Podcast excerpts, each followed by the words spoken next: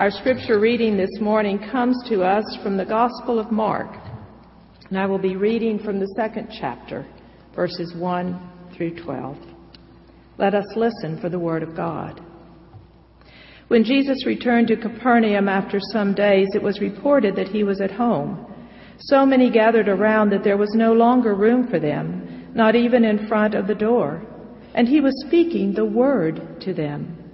Then some people came, bringing to him a paralyzed man, carried by four of them.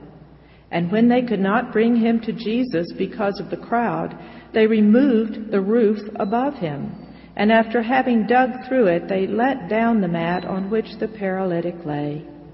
When Jesus saw their faith, he said to the paralytic, Sons, your sins are forgiven. Now some of the scribes were sitting there, questioning in their hearts, Why does this fellow speak in this way? It is blasphemy. Who can forgive sins but God alone? At once Jesus perceived in his spirit that they were discussing these questions among themselves, and he said to them, Why do you raise such questions in your hearts? Which is easier to say to the paralytic, Your sins are forgiven, or to say, Stand up and take your mat and walk? But so that you may know that the Son of Man has authority on earth to forgive sins, he said to the paralytic, I say to you, stand up, take your mat, and go to your home. And he stood up and immediately took the mat and went out before all of them, so that they were all amazed and glorified God, saying, We have never seen anything like this. This is the word of the Lord. Thanks be to God. You may be seated.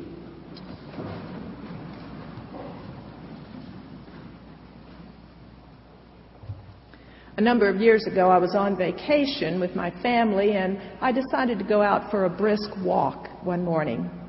As I walked along in this small town, the toe of my shoe caught on a crack in the sidewalk, and I went down hard on my knees. It really hurt. The funny thing about this is that I fell right in front of a medical clinic, and a nurse who was getting out of her car saw me fall, and she rushed over to help me and said, Let's go into the clinic and we'll take a look at your knee. And I said, Oh no, I'm fine. I don't need any help. Thank you very much. And I hobbled off in great pain. About an hour and a half later, I was back at the medical clinic. And that same nurse was looking at my knee. And I had a hematoma on it. That means it had just kind of really swelled up big. And I could not unbend my knee, and it took two months for it to heal. I tell you that story because I realize now I was very prideful. I didn't want anybody to know that I had fallen. Oh, horrors. They actually saw me. And so I did not allow the woman to help carry my mat in those moments to help me to provide healing. I didn't want to appear weak. I didn't want to appear needy. And it seems to me that so often there's this human tendency within us when something happens to us, we don't want anybody to know. Perhaps I'm like Hyacinth on the British sitcom Keeping Up Appearances. I want everyone to think everything is just perfect in my life. And I thought about these things as I read this story, and I wondered about the paralytic. Was he reluctant? Perhaps, did he really want to go to Jesus? Or when his friends came, did he respond with eagerness and expectation? We don't know. The scriptures don't tell us. But what we do know is that he did agree to go, to be taken and carried to Jesus by his friends. And these friends were amazing friends. This man must have been loved very, very much. because they were willing to go to extraordinary lengths to get him to Jesus. They did not lose heart. Instead, when the crowd would not let them through, they devised an amazing plan. Let's go up on the roof, dig down, and lower him before Jesus. A piece of cake, right? Wrong. It was hard work. They had to carry him up to the rooftop. They had to dig through a hard mud thatched roof. No telling what happened uh, to the people below, including Jesus, what fell on their heads in the process. And then they had to risk luring him down through that hole on a flimsy mat in front of Jesus. Seems to me that these friends were bold, they were audacious, they were tenacious, they were determined, they were daring. And there is a wonderful word for this, a Yiddish word. It's called chutzpah. They had chutzpah. And they had a chutzpah faith as well. Because they weren't going to let anything get in the way of getting their friend to Jesus.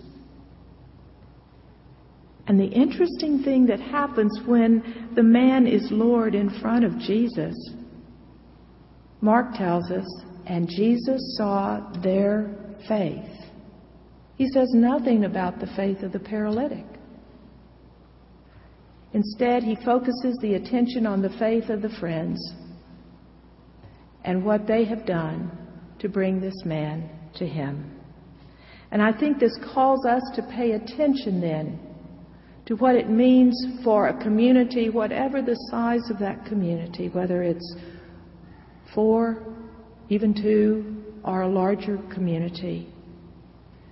That when we come together in faith and bring our friends to Jesus, miracles happen. Indeed, they give us a beautiful model to follow because the man may not have ever been healed if his friends had not been involved. And I think this passage also calls us to pay attention to the connection that Jesus seems to make between forgiveness and healing.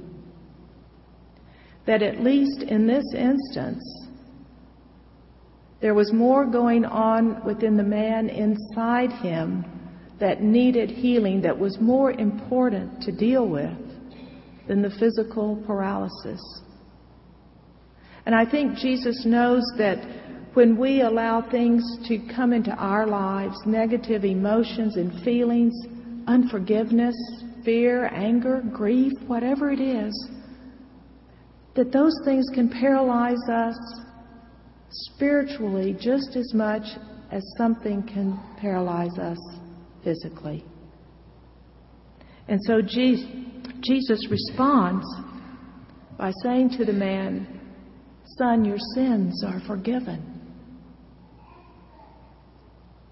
And he might not have even dealt with the physical had not the scribes refuted his authority. But Jesus brought the wholeness to the man. And the man was able in faith to respond when Jesus said, Stand up, take up your mat, and walk home. He was able to do it.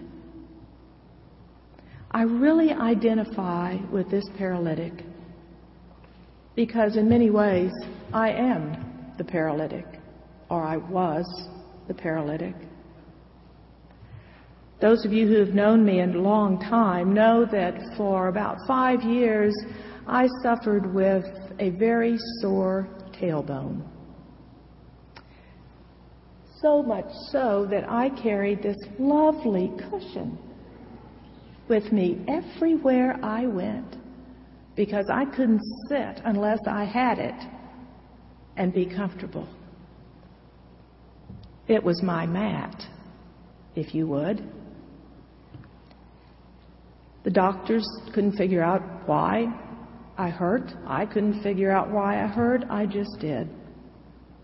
And then one morning I came to work And my administrative assistant at the time, her name was Dodie, stood in my doorway and she said, Could I have time off this afternoon? I want to go and have prayer with some people who are here from England who, who pray healing for people. And I said, Well, of course you can have time off to go for prayer. That's great. And then she began to tell me about the night before when those people, their names were Randy and Dorothy Vickers, some of you know them, had come to visit Nora and Bob Scott, and they actually had a healing service in our garden chapel. And Randy preached, and he and Dorothy both prayed for some of the people who were there, and healing had happened.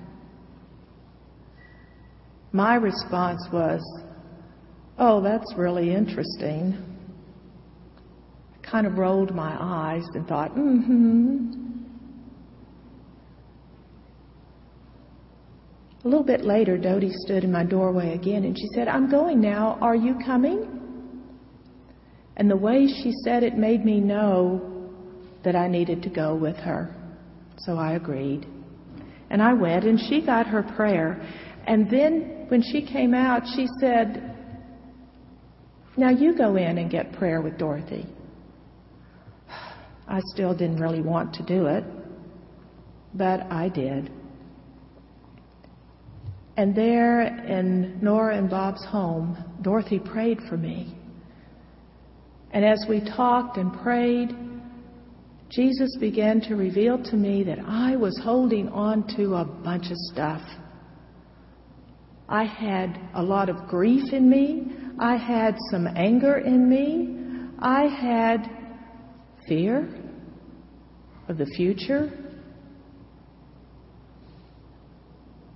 And I didn't even know that I needed forgiveness, nor did I realize I needed to forgive some others, nor did I realize that I also needed to forgive, are you ready? God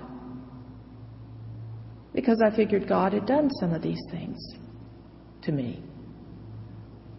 And so, as, as she prayed over me for all of these things that I had held on to for so long, the love of Jesus just washed over me, and I felt His forgiveness, and I felt release, and all that that I had carried for so long just began to melt away.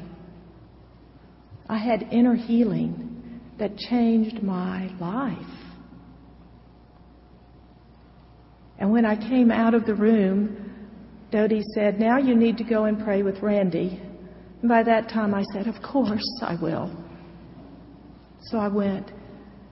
And Randy, not knowing what had been prayed before, began to pray over me. And as he did, the realization came that all this stuff that I had held on to, this unforgiveness, I had really stuffed it deep down inside myself so that I didn't even know that I was carrying it. And I kept pushing it down subconsciously until guess what? I sat on it. For five years, I sat on it.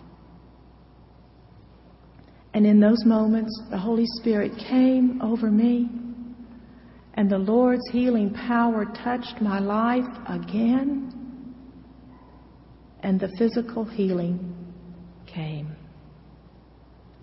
That day, I had four friends who took me to Jesus. I didn't even know I was on a mat. Dodie and Nora and Dorothy and Randy took me to Jesus and I received both an inner and an outer healing. It changed my life forever, and I found new joy and new life that I have and continue to have every day. This is a community of people that care for one another, who seek to carry the mat for one another. We do it in a lot of ways. We do it when we volunteer in the prayer room and are willing to pray for an hour for the needs and concerns and illnesses of others. We do it when we gather in small groups or in Sunday school classes. I know the choir prays for each other. We do it when we're willing to stop and pray with a friend when they need it. We carry their mat. We carry them to Jesus. There's a group of people who create prayer shawls that you see here at the chancel rail. They're tangible signs of our prayers and a way that we can allow people to feel wrapped in those prayers and be carried to Jesus, even though we don't know them. It happens when people come and stand here every Sunday, ready and willing to carry anyone's mat for whatever reason, either theirs or someone else's, and pray for them. We are a community that cares, but there is still work to be done. We still need to spread the good news that Jesus heals today and can heal us in powerful ways. We may not all need healing like the paralytic, but I can bet we all need healing in one way or another. Today's scripture calls us to be such a community of mat carrying people.